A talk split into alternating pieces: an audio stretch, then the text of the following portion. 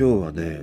まあいろんな曲の中でその無条件に降伏してしまうっていうね曲がまああって、その一曲というのがね、K が歌う Only Human なんだよね。で、この曲は2005年ドラマ1リットルの涙の主題歌としてリリースされて、まあ K にとってはね、シングル曲としてはまあ最大のヒットソングになっているんだよね。でね、この曲というのがさ、もう無条件に降伏しなければならない、まあ一曲で、まあ何かというと、この曲を聴くとさ、もう紐づる式にあのドラマのシーンが一気に蘇ってきて、もうなんかね、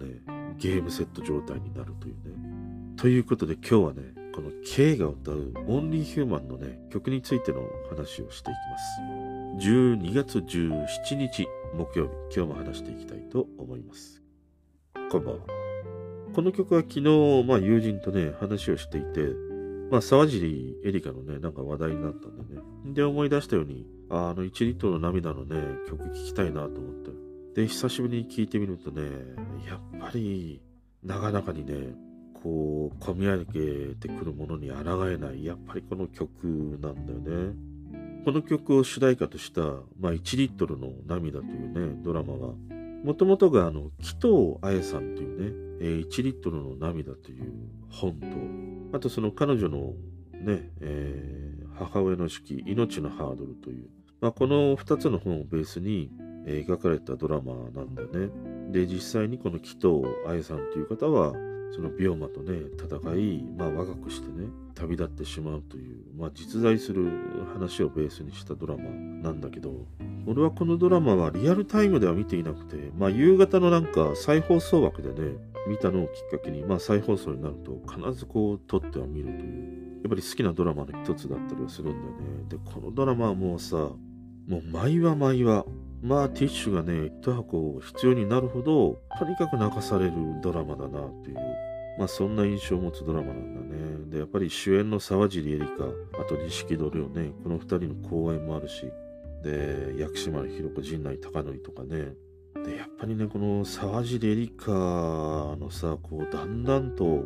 まあ病気がね、進行していくあの姿の熱演とね、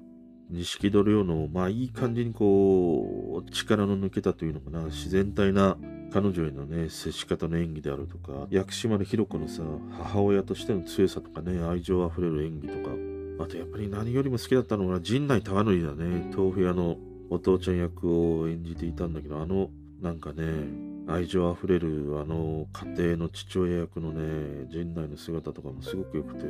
でこのドラマにはさ、まあ2つのヒット曲がねあるというふうに言われていて、まあその一つがドラマの、挿入歌としてね歌われたレミオロメン粉雪だね。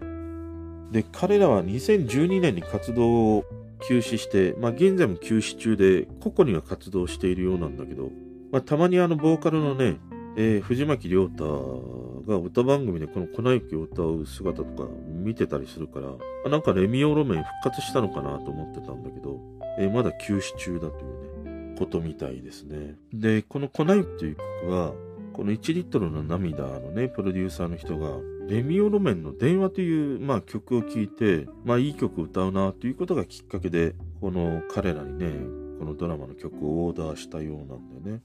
で、そのオーダーの、まあ、条件っていうかな、こういう曲を書いてほしいっていうことで言うと、その二人のシーンで流れるバラードっていうこととかね、あとそのセリフにはない、まあ、錦戸くんのね、役どころの心情をこう歌詞でこう背中を押してくれるような、そんな曲だといいなっていうふうにね、まあオーダーしたということなんだよね。で、結果としてね、やっぱりこの粉雪も本当にまあ名曲だなというふうに思うんだよね。なんか粉雪っていうさ、あそこだけがね、面白おかしく取り沙汰されるんだけれども、この粉雪のね、歌詞もすごくまあ良くてさ、例えばね、まあ割と前半部分のね、僕は君のすべてなど知ってはいないだろう。それでも1億人から君を見つけたよ。根拠はないけど本気で思ってるんだとかね。あと一番最後の粉雪ね、心まで白く染められたなら、二人の孤独を包んで空に返すからっていう風にまあ歌ってたりするんだよね。だからちゃんとなんかそのドラマのね、本当にこの錦戸亮が沢尻エリカをね、まあ見守りというのかな、まあ一緒にこう生きていくようなね、その覚悟みたいなものであるとか、まあ少しだけでも彼女を救いたいっていう思いとかがね、ちゃんとこう、この「来ない」っていう歌詞にもね、表現されていて、まさにこのドラマのね、挿入歌としてあの2人のシーンを盛り上げる一曲としてはもう最高の曲なんじゃないかなっていうふうに思ったりするね。そして今日ね、一番話したいこの K の Only Human なんだね。毎回俺思うんだけれど、とにかくこのドラマのさ、もう閉じ方がずるいんだよね。そのドラマの要所要所でもさ、まあ涙をね、誘い、ラストで、まあ、涙腺をさ、一回させるわけだよ。後半に行くほどね。で、それにさ、追い打ちをかけるようにこの曲が流れてくるわけでしょ。もうさ、それだけでやられているのに、それに加えてさ、実際に病魔と戦ったね、木戸彩さんの言葉とね、まあ彼女の写真を重ねてくるんだよね。もうそうすると、もう全てが崩壊してしまうんだよね。もう結界から崩壊へみたいな。だから一人で見てるときはさ、まあ自分の姿はどうなろうがね、気にならないんだけれども、なんかよくね、彼女とこのドラマ一緒に見ていて、俺はもうこの最後のシーンになると必ずトイレに立ってたりしたんだよね。もうなんかその、彼女の前でね、もうグズグズになるのがなんか恥ずかしくてね、トイレにこもってたみたいなね、そんな思い出もあったりはしたんだけど。で、この K というね、このボーカリストは今となってはその K-POP がね、日本でまあ活躍するっていうのは当たり前の時代だったんだけど、当時ってまあ先駆者として言うとボアがいて、で後に東方神起が入ってきて、同じようなタイミングでこの K というね、彼もまあ日本で活躍するようになったんだよね。で彼がまあ一躍名前がね、知られることになったのが TBS ドラマ H2 君といた日々の主題歌オーバーという曲をきっかけに話題となったね、彼は知られ、その後にこの Only Human というね、曲をリリースし、自身としてはもう最大のね、まあヒット曲になったりするんだよね。でね、俺彼のやっぱりその歌声もやっぱりずるいなっていうふうに思うんだよね。俺の中ではね、なんかその歌声がずるいなと思うのがもう一人いて、菅氏顔の声もやっぱりちょっとずるいなというふうに思うんだよね。で、菅氏顔ほどその特徴的ではないにしろ、やっぱり K の歌声もね、人の心をこう切なくさせるような成分がね、あるように思うんだね。なんか、その儚げに入る空気の成分みたいなものがそうさせるのかなっていうふうに思ったり、あとその、日本語で難しい発音のいわゆる作業みたいなところをさ、この曲の時っていうのはちょっとこう、たどたどしさみたいなものが残っていたりするんだよね。で、そこをなんか一生懸命こう歌おうとする姿に心を打たれるのかもしれないなとかね、そんなことを思ったりはするんだよね。で、この Only Human、プロデュースしているのが松尾清という人で、これさ、作詞が幼い舞っていうものかな、幼い舞、作曲が松尾清っていう風になっているんだよ。で、これ別々の人かなと思うんだけれども、この作詞の幼い舞っていうのも松尾清なんだよね。だから実際には松尾清自身がプロデュースし、作詞作曲をしたというね、この Only Human というね、曲だったりはするんだよね。この松尾清という人って、